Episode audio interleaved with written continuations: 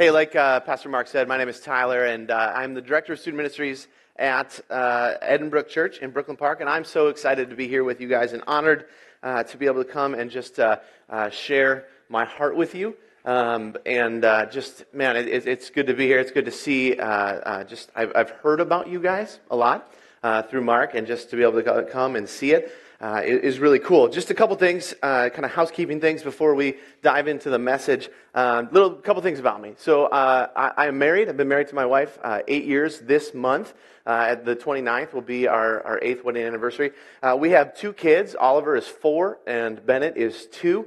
Uh, and then we have baby number three on the way. So uh, our we're I'm cross my fingers for a girl because I don't know if I could afford three boys because they're destructive. But uh, that is a thing. Uh, another quick little thing about me: uh, I um, I have had a Venti coffee, and I have A D D. So. Uh, You've been warned, okay? Uh, also, a fun little fact, uh, maybe uh, some of you ha- may, might know Jason and Anna Rowland. Uh, Jason is actually my older brother, uh, and so they've been a part of this church kind of since the beginning, right, Mark? Uh, and so so Jason and Anna and uh, little Frankie, uh, I'm not supposed to call him Frankie, but uh, their their son who's on the way, I always want to be like, hey, Frankie, because I don't know, I don't know what it is. That's that A D D moment. Okay, um, so... Uh, uh, that's just a couple things, and and, and like I said, um, I, I met Pastor Mark probably uh, uh, six years ago, and uh, I can honestly say that Mark has become uh, one of my dearest friends, and, and, and there's been seasons where I've been going through transition, uh, or had been in difficult seasons of my life, or had moments where someone I needed someone to just be like, hey, you're a dummy, stop it, okay? Uh, and Mark has been that person in my life, and, and you guys, man, I, I'm so excited that you guys have a pastor Uh, like Mark, that is, is serving and loving well, and just has a passion for people, not just the people of the church, but the people outside of the church. That, that's a rarity at times. And so to have a pastor like Mark, um, man, you guys are so blessed, and I'm I'm, I'm so glad uh, that, uh, yeah, right, okay, sorry. He sucks. Okay, uh, oh, I can't say that, can I? Shoot. Oh. Um, Sometimes, A D D, sorry, okay, there you go. Uh, I, seriously, though, like my brother has told me about this church and what, what God is doing and just your passion for pursuing people and pursuing uh, God. And, and so good job, church. Keep going. And if you're new here, let me just say, if, if you are, are here and you want to be a part of something bigger than yourself, you're in the right place because God is doing things. doing things here through Pursuit Church and the churches around the community in this area. And so uh, if you want to be a part of something, welcome. And we are so glad that you guys are here. Will you pray with me as we get ready to dive into this message? God, I just pray that these words would be yours, that they would not be mine, uh, but that they would, they would come from you. They would flow out of your spirit uh, that is living and active inside of each one of your believers. God, I just pray uh, that people would be encouraged, people would be challenged, people would be uh, um, um, unsettled in what you're doing. God, that you would just move, because sometimes we get so comfortable that we forget uh, to move in those in the Spirit and move in your ways. And so, God, I pray that you would move us. I pray this in your name. Amen. So I don't know how your summer's been going, but for me and my family, our summer has been extremely busy. And as I was thinking about just summer and the busyness of summer and the things that we, we kind of go through. Sometimes people take time off, they go to the cabin and whatnot. But for us, it's been a really busy summer. And so uh, as I've been thinking about that, I don't know if you ever feel this way, but sometimes you're like, man, life is crazy.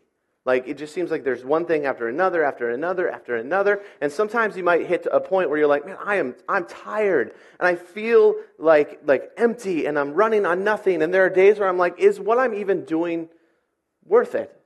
I don't know if you've ever gotten to that point or you've ever felt uh, uh, so thirsty or so tired or so just worn down that you're like, is what I'm even doing worth it? I am, uh, I'm coming up on ten years of vocational ministry as a youth pastor, meaning that I do youth ministry as a job. Now, if you were to ask teenagers what I did for a job, they, they quite often say, what do you do for a job? And I'm like, I'm a youth pastor. I'm like, yeah, but what do you do to make money? Uh, they try to explain to teens that you like, do this, I don't know. But uh, coming up on ten years, and in those ten years, I've had some extremely awesome seasons of ministry where I've seen God do some amazing things. And there have been other times in ministry where I've been scrolling through the uh, Indeed dot com ads, and I'm like, I could be a postal worker, right? Like, listen to podcasts all day, and like not talking to people, not deal with anything. Like, like I could, I could do that. And there's been seasons where I've just been so tired. And if I'm totally honest with you, a couple years back, there was a season in my life where I became extremely frustrated. I became extremely tired. I was I was burning out uh, of just everything that was going on, and I, I got angry because I was like, man, I'm, God, I'm doing your work. This has your name on it. Why is it that I feel so tired? Why does it seem like I'm doing everything wrong? Why is it that I, I'm working so hard? I'm serving God and everything. Why do I feel so unsatisfied? And I was good at my job. It wasn't like I, people were like, hey, you stink or anything. I was I was good at my job, but yet there was this feeling, this sense of just being unsatisfied. And I'm like, why? Why do I feel like giving up? Have you ever been there? Maybe as a parent, right? Like, what did I do, right? My dad always used to say, I brought you into this world, I can take you out of it. I never understood it until I had kids, right? Like, like maybe you're, you're sitting here, or maybe it's in your job. Maybe you're just, you're, you're grinding and you're pushing and you're trying to just, just figure out what it is that you're supposed to do. Or maybe it's in a pursuit of success, or maybe it's in a relationship. Maybe you're looking for that person, that one person, and, and maybe you thought it was there. And you're asking the question, why am I not satisfied? Why am I not satisfied? And that's when God showed me something, because I was there. And God... He he, he kind of, like, he didn't, like, verbally speak. It wasn't like, Tyler, right? Like, it wasn't necessarily like that. But God used the Spirit to, to take me across, hit me across the head with a two by four, a spiritual two by four, and was like, here's the deal, Tyler. Listen to me. You are trying to find your identity. You're trying to find your satisfaction. You're trying to find your meaning in your job and not in me. And it hit me, and I was like, oh, man. I was running to things that the prophet Jeremiah in the book of Jeremiah calls broken cisterns. And that's what this message is called today, broken cisterns. And I want to read it to you, this passage in Jeremiah two, verse thirteen. It's on the screen, but if you want to find it, it's in Jeremiah in the Old Testament uh, in chapter two. It says this, my people have committed two sins. They have forsaken me, the spring of living water, and they have dug their own cisterns, broken cisterns, that cannot hold water. See, in that time, a cistern... was a water uh, holding, an art, like an artificial holding thing for water. I don't know why I can't speak today, but it's, it, it held water, right? They would build it and it would hold water. And it was really important in that time and in that area because when the dry season came, when all of the natural springs, all the, the, the, the rivers and things like that would dry up, they would use these cisterns to hold water so that they could have water in the dry seasons. And what Jeremiah here is talking about, he's saying he's he's identifying these as as the, these broken cisterns that it, that or he talk, we'll back up a little bit. He talks about um, broken cisterns, and if a if a cistern was broken, it was essentially useless.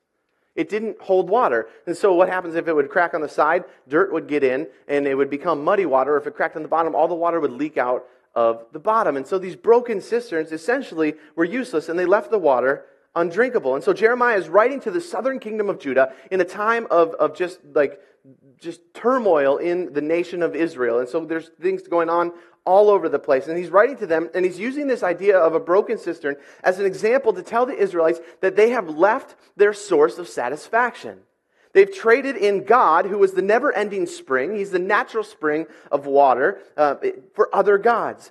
And then I find it really, in this situation, I find it...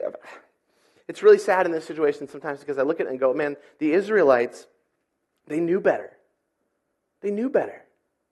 The Israelites, they, they had come out of Egypt. And in the story of Moses, they had come out of Egypt. They had seen God lead them through the, the, the darkest point in their history, led them by a pillar of fire and by smoke, led them through the part of the Red Sea. The Israelites had seen all these amazing things that God had done. And yet they said, you know what, maybe I think I'm just going to try and find satisfaction somewhere else, as opposed to God.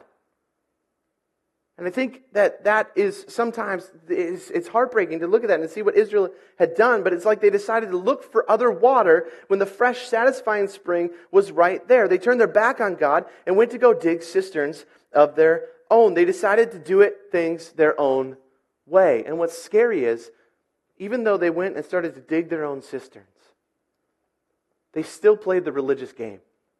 They still had their priests. They still offered their sacrifices. They still went to the, to the, to the tabernacle. They did all these things thinking that, that you know what, I can, I can have a little bit of this and I can have that. And, you know, and I think sometimes we can sit here and we can look at the Israelites and go, man, these guys are idiots. But then God reminds me, because, you know, you ever do that where you read the Old Testament and you're like, or you read the Bible and you're like, these, how did, how could they be so dumb? But yet we all, we, we have the whole picture.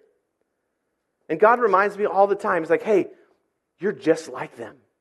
You're just like the Israelites. You're just like them. God reminds me of that so much. And I think, church, sometimes it's, is it possible that we've become so accustomed to the living water, that we've become so accustomed to God, that we actually think that maybe I can go try and find things in other sources? That we went away from the living water and went to fountains to see if there's water available elsewhere. That we begin to construct our own broken cisterns to try and find satisfaction. Like, like we say, okay, in case this God thing doesn't work out, I'm going to trust, you know, my four oh one k. In case this God thing doesn't work out, I'm going to trust this promotion. I trust God and my stuff. I trust God and my job title. Now, please hear me when I say this. I'm not saying that these things are bad. I'm not saying that you shouldn't save money. The Bible talks about being wise with money. I'm not saying you shouldn't have stuff. That's not what I'm saying. But if you had none of it, could you still have satisfaction? If you had none of it, could you still have satisfaction? For me, my broken cistern was my job. I told you this. It was my job. I was trying to find meaning. I was trying to find purpose in my job as a youth pastor, but I was left craving water.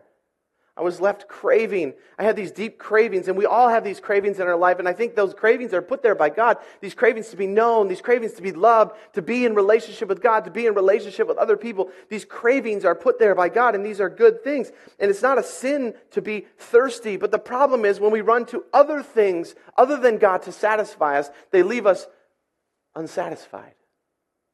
And then we get angry, and we're like, why am I so unsatisfied? So what about you? What are your broken cisterns? Like I said earlier, maybe it's parenting. Do you look to your kids to give you fulfillment? If your kids turn out a certain way, if your kids are good at sports, if your kids are good in school, if your kids are happy. This one's a hard one for high school parents because they're like, you ruined my life, Mom, right? No? Nobody relate? Okay, cool. If we're looking to our kids to find our satisfaction, number one, that's not fair to your kids. It's not fair to your kids to, to look to them for satisfaction because they're never going to measure up. They're, you're going to be left unsatisfied. And your kids, they, they're not able to give you the satisfaction you need. Now they're going to give you joy. They're going to give you th- these great things, but they're not going to give you full satisfaction in life. Maybe it's your work.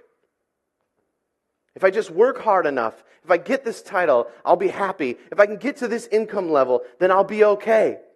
If people respect me in my profession, or maybe it's school, if I work hard, if I get good grades, if I get all these things, then, then I'll make it. There's this idea in America that we just have to make it, and then we'll have this satisfaction. We'll have this this this this this this joy or this this this this this ability to go, I've made it in life. I think about all the time. I think about the story of Tom Brady, and Tom Brady is an N F L quarterback, plays for the, the New England Patriots, and there's an interview that he did, right? I think it was after his first or second Super Bowl win. And he was in this twenty twenty interview, and they, they say, you, you're married to a, a supermodel. You have you have all this money that you made. You've won the Super Bowl. Like, are, have you made it? And and he's like, I just get this. Tom Brady looks at the guy, and he says, I just get this feeling like there's something more out there. Even a guy who we would look at and say, he's made it, was looking for more. Maybe it's relationships. If I find the one, then I'll be happy. Okay, can we just stop one second here? Like this idea, like the one, like if you are looking for that one person to give you satisfaction, please start praying for that person now. Because that's a lot of pressure on a person. Right? To say, if you're looking for another person, another human being to be your all consuming satisfaction and joy. That's a lot of pressure on a person. And when that person lets you down, because that's what happens because we're imperfect people and we let people down, that's a lot of pressure to put on another person. Maybe you're looking for that satisfaction in relationships. Maybe that's your broken cistern. Maybe it's fun. Some of us just live for the weekend. I need to work hard, make money so that I can live comfortably and have fun. And what? To arrive safely at death? You never see a U-Haul behind a hearse. Right? Unless it's like traffic or something like that, but it usually doesn't belong to the hearse. Okay? You never see a U-Haul behind a hearse. Are we looking for our satisfaction in our fun? Because that's there for a while, and then it's fleeting. Okay, here's the dangerous one. How about a cause? This is a dangerous one because we can believe in the lie that if we're doing something good, it can give me meaning. If I'm doing something good, it can give me meaning. But the problem is, even our best intentions done without the living water leave us tired, angry, and bitter. Without Christ, without Jesus, even our best intentions, when we try to do it on our own, leave us tired and angry and bitter. I've had conversations with another former, a number of former pastors who are now out of ministry, and uh, there's there's been times where they have been they've they've given it all at the, the sacrifice of ministry, and they've been hurt by the cause of of the church. Notice I said the cause of the church, not the cause of Christ, because I think sometimes the church can miss the cause of Christ for the cause of their own whatever they think. And there's been times where I, I know pastors who have been hurt. Uh, and, and they've they've walked away from ministry, and they, they have they have said, "Man, I, I just can't do it. I I wanted, I gave it all." And there's there's been times where my uh, one of the most important statements that my dad ever made to me when I was getting into ministry is he said, "Don't ever sacrifice your marriage and your life on the altar of ministry." And it kind of came out of this idea, this this this this philosophy that I I try to live by is this: is we need to make sure that we are running towards. What we're running towards is a God thing and not just a good thing. Because you might be in a season of life where you might be running after some good things, but it isn't necessarily a God thing. And that could be dangerous. And then when you get there and you're like, why am I not satisfied in this? It's because you forgot to make sure that it was a God thing. Then it goes on to another one. Um, I had been talking about all these things like relationships and fun and, and jobs and all those kind of things. Those things are not bad, okay? Don't hear me and be like, this guy is like anti-everything.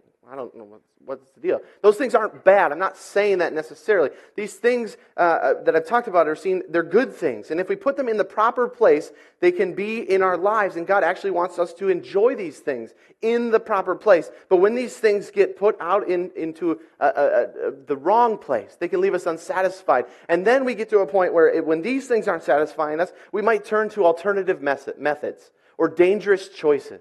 And I've seen this, that, that sometimes when, when a relationship can't satisfy us, or a cause can't satisfy us, or fun, or whatever it is, people turn to things like drugs, or alcohol abuse, or pornography, or lust. That's my story. My story is I, I, I grew up in a, in a Christian home. I grew up in, in a family that loved Jesus. My dad was a youth pastor. I knew all of the right answers, and yet I was looking for satisfaction in everything else, in my identity or in, in my, my friend group or, or how popular I was and all these kind of things. And I, I just, I wasn't. I was kind of nerdy and dorky, and, you know, it was a thing. And then I, I, I got I got to the point where nothing, I couldn't find satisfaction in anything else, and so I turned to pornography. And when I turned to pornography, I felt that momentary feeling of like, oh, that was nice. And then I had to keep going for after it and going to get it, even though I knew what I was doing was wrong, and it left me to, it brought me to a place of darkness where I was ready to kill myself.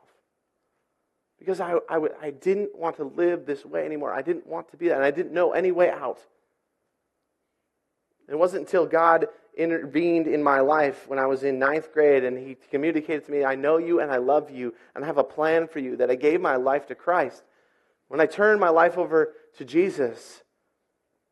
But sometimes we turn to these dangerous things because we're so desperate to find satisfaction, and, and the good things didn't work. The Israelites did this back when in Jeremiah's time as well. In Jeremiah two, seventeen, eighteen, it says this: "Have you not brought this on yourself by forsaking the Lord your God when he led you in this way? Now why do you go to Egypt to drink the water from the Nile? And why do you go to Assyria to drink the water from the Euphrates?" The broken cisterns didn't work. They tried to store up their satisfaction, water for themselves. They turned away from God, and they turn to the river for satisfaction. Jeremiah's using this as an example of, of the things that are alternative to what God. We turn to things that are outright not of God to try and find satisfaction. And, and hear me when I say this. Okay, sometimes sin is fun. Like, that's a bold statement to say. Sometimes sin is fun, and it might give you a little bit of satisfaction for a second, but remember this: sin might be fun, but it always ends fatally. And we need to turn to find satisfaction in Christ. Now you might be sitting here going, okay, what does this guy have against irrigation systems? But here's why I believe it's so important that we don't just dig our own cisterns. And it's this, it's because we already have the endless supply of water. Let me say that again. Why is it important that we don't turn to broken cisterns? It's because we already have the endless water supply. Hear me when I say this. I'm not saying, no, you shouldn't have cisterns.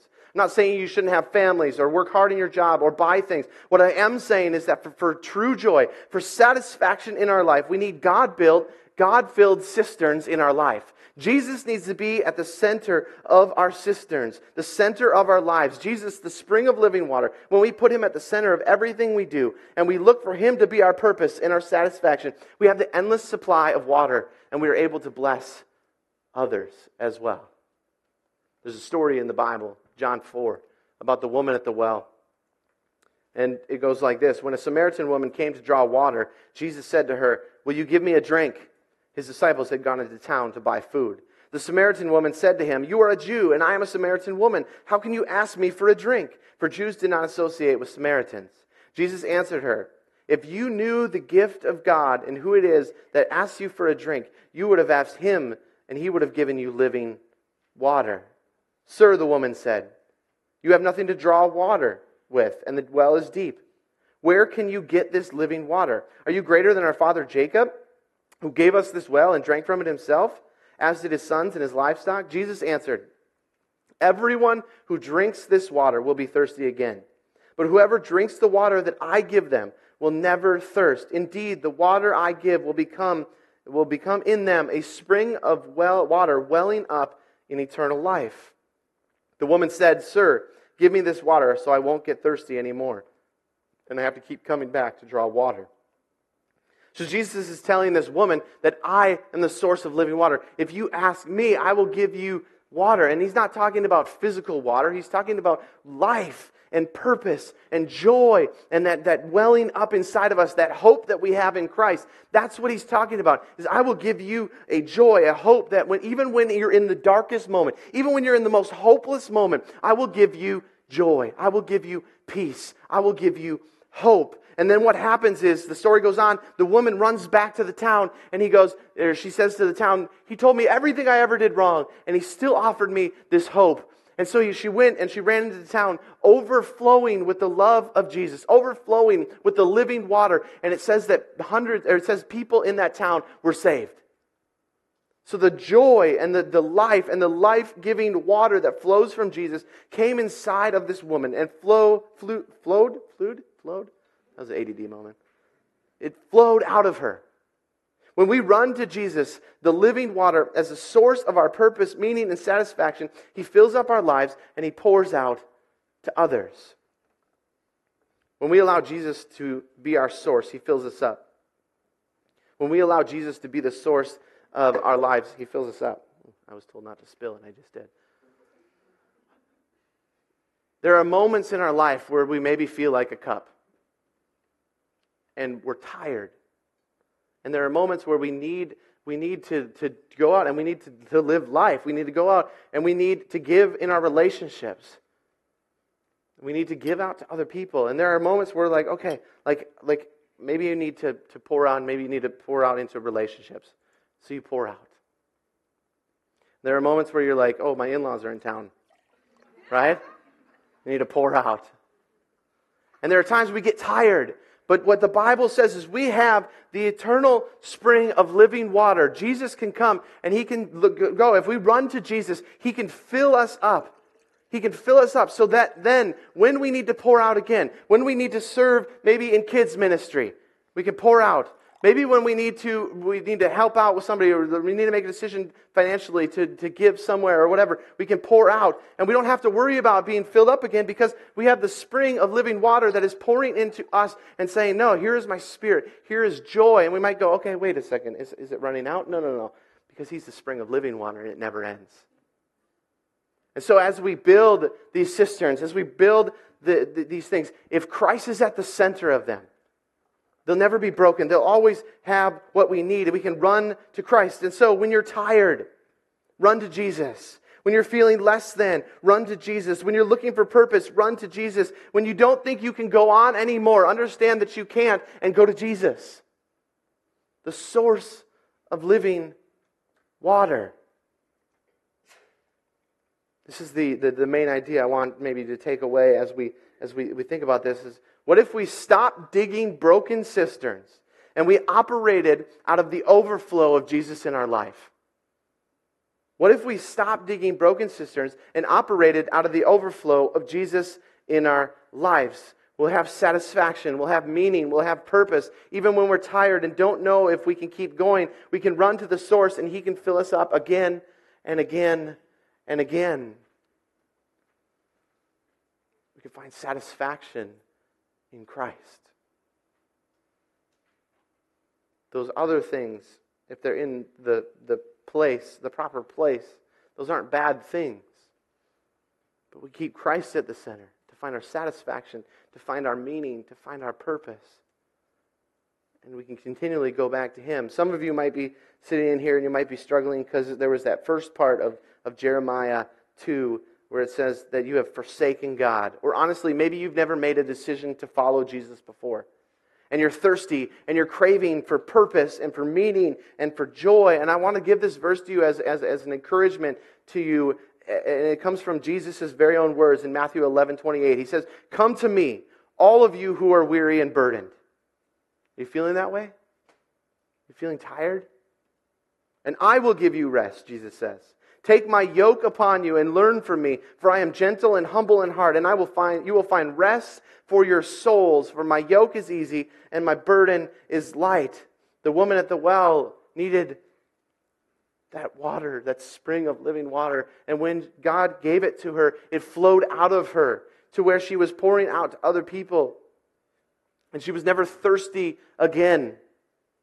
The Bible says this way, when we to say to put our trust in Jesus. In Romans ten, it says, "If you declare with your mouth that Jesus is Lord and believe in your heart that God rose, raised him from the dead, you will be saved. For it is in your heart that you believe and are justified, and it is with your mouth that you profess your faith and are saved." And the Scripture says, "Anyone who believes in him will never be put to shame." Some of you today need to decide to stop running to those broken cisterns and start running to the living water. Whether you've never made a decision to follow Jesus or you've been following Jesus almost your entire life, maybe you need to step back and go, "God, I need my satisfaction in you. I need to find my satisfaction, my joy in you." And so the question is, are you running to broken cisterns that are empty, or are you operating out of the overflow of Christ in your life? My argument is, run to Jesus, because that's where you'll find satisfaction. That's where you'll find joy. Will you pray with me? God, I thank you so much that you love us and that you know us and that you are the source of living water that we can run to, even in our darkest moments, even in our, in our trials and in those moments where we feel like we can't go on any longer. God, we know that we can run to you because you are the source of our life. It doesn't guarantee that everything is going to be perfect. It doesn't guarantee that everything is always going to make sense, but we know that you are in control. God, I pray that we would be people who put you at the center of our cisterns, that we put you at the center of our lives, that everything we do operates out of the overflow of what you've given us, what you've done in our life, God. May we overflow as we pursue you and pursue the people that you love, God. God, I pray that you would bless this church. I pray that you would grow this church, not just for the numbers, but that people's lives would be changed through Pursuit Church, God. God, I pray for anybody in this room that maybe made a decision to follow you today, that they would go and they would talk to somebody about it, because that is the most important decision that anyone could ever make. God, we pray that you would be glorified every step of the way. We pray this in your name. Amen.